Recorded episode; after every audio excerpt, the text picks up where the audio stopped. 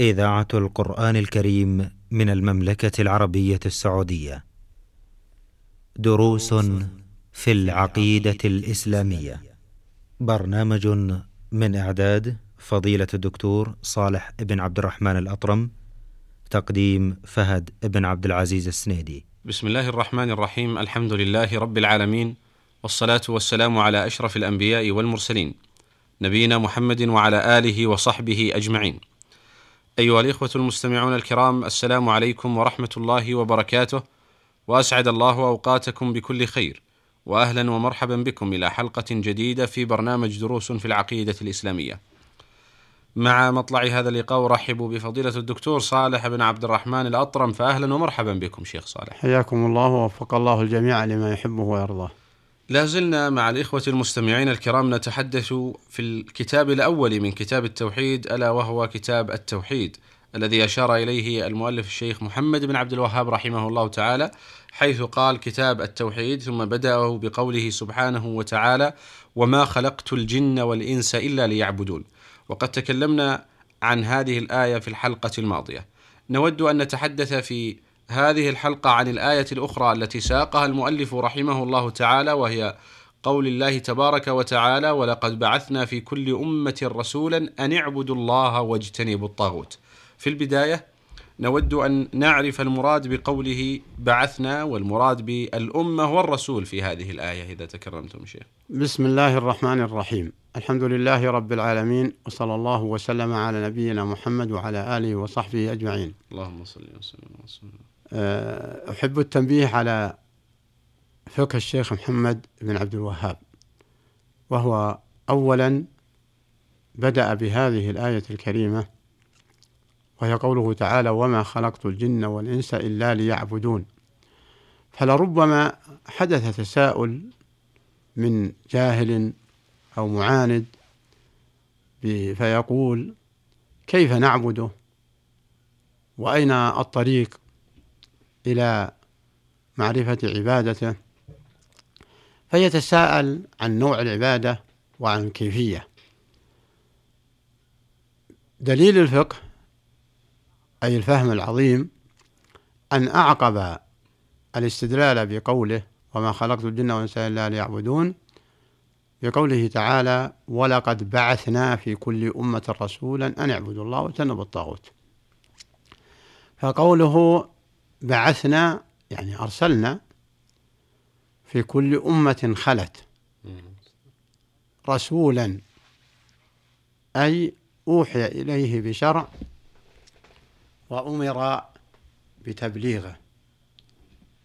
والغرض من هذا الرسول هو أن يأمر أمته بعبادة الله. لأن الله قال أن اعبدوا الله. وأن يتركوا عبادة ما سواه. ولهذا قال سبحانه أن اعبدوا الله واجتنبوا الطاغوت. نعم. واجتنبوا اتركوا. وهذا أبلغ من النهي لأن الاجتناب أمر بالابتعاد المؤكد. والطاغوت المراد به كل ما عبد من دون الله. وكل ما صرف له حق من حقوق الله. سواء كان إنسان أو حجر أو شجر أو ميت أو شيطان أو متبوع أو متبوع فهذه هذا معنى الطاغوت. فالمراد به كل ما صرف له حق من حقوق الله فهو طاغوت. فإن كان راضيا فهو شريك لمن أعطاه هذا الحق. وإن لم يكن راضيا فإنه يبوء بها من اعتقد هذا الاعتقاد. وعلى ذلك كل من عبد أحدا من دون الله أو أعطاه حقا من حقوق الله والمعطى حقا من حقوق الله وهو غير راضي فإنه بريء من هذا من من هذا الذي جعله طاغوت. وقوله تعالى ولقد بعثنا في كل أمة رسولا. المراد به الذي أوحي إليه بشرع وأمر بتبليغه. وإلا فالأنبياء كثرة. فهذا دليل على أن الرسول غير النبي. وهو كل رسول نبي وليس كل نبي رسول. فالنبي أنت تعرف بعض العلماء من أوحي إليه ولم يؤمر بشرع ولم يؤمر بتبليغه. الرسول لا أمر بالتبليغ. وفي هذه الآية إشارة إلى إقامة الحجة وأنه ليس لأي إنسان عذر.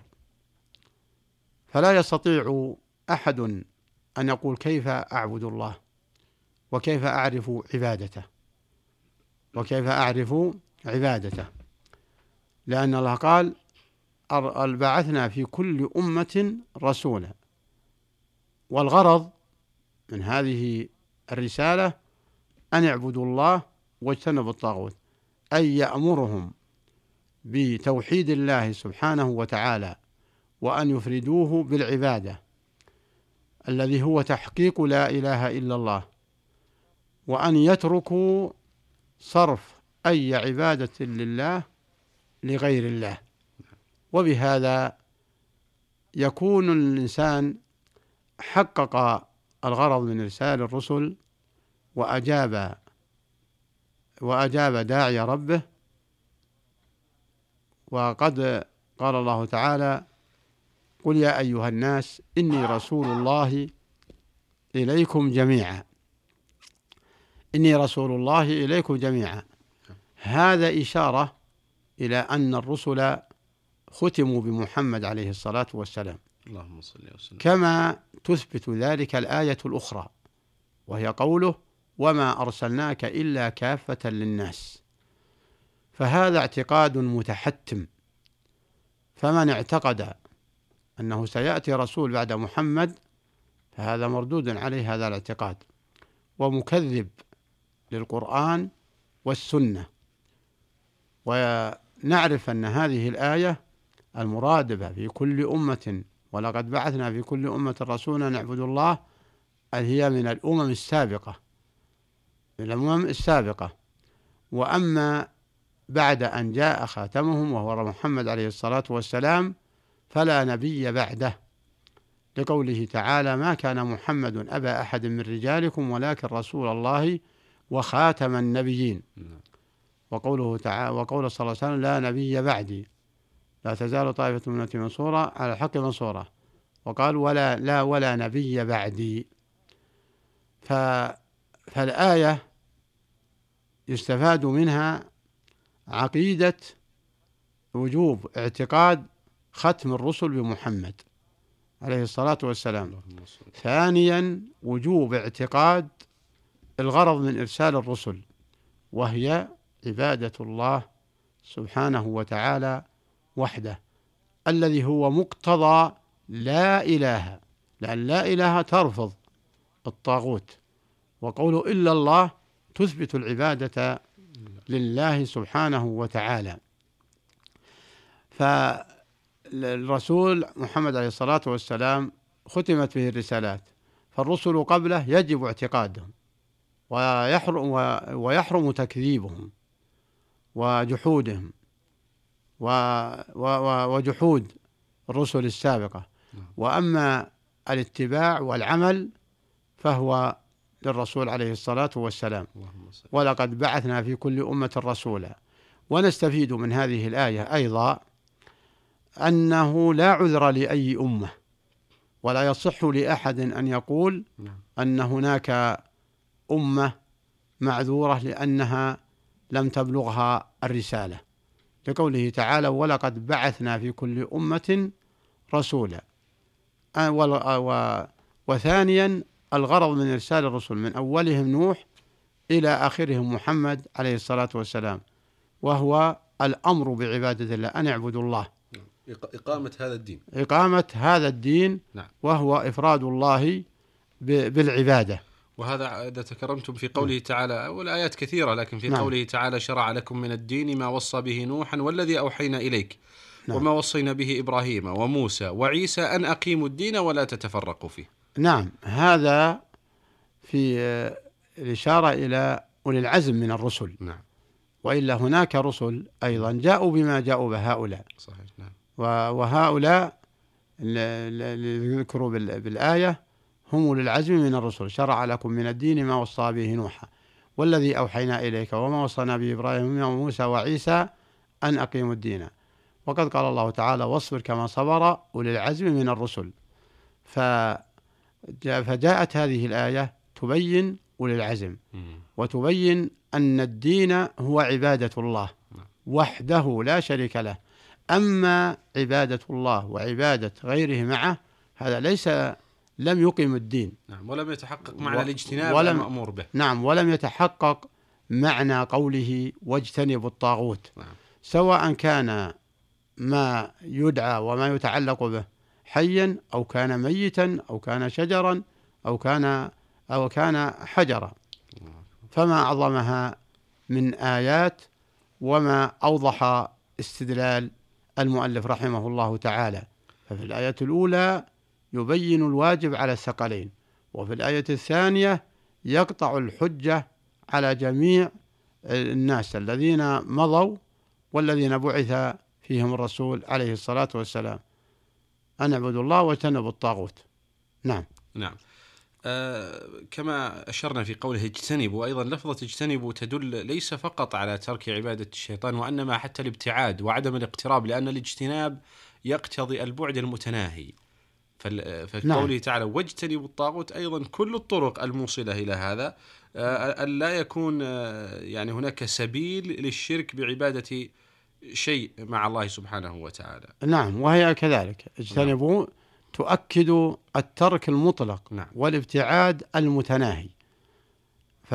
فليس هناك توسل كما يزعمه بعض الزاعمين وليس هناك آه، استغاثة ليحقق له نعم. هذا الطاغوت شيء فكله ممنوع. الله أكبر. من كلمة اجتنبوا.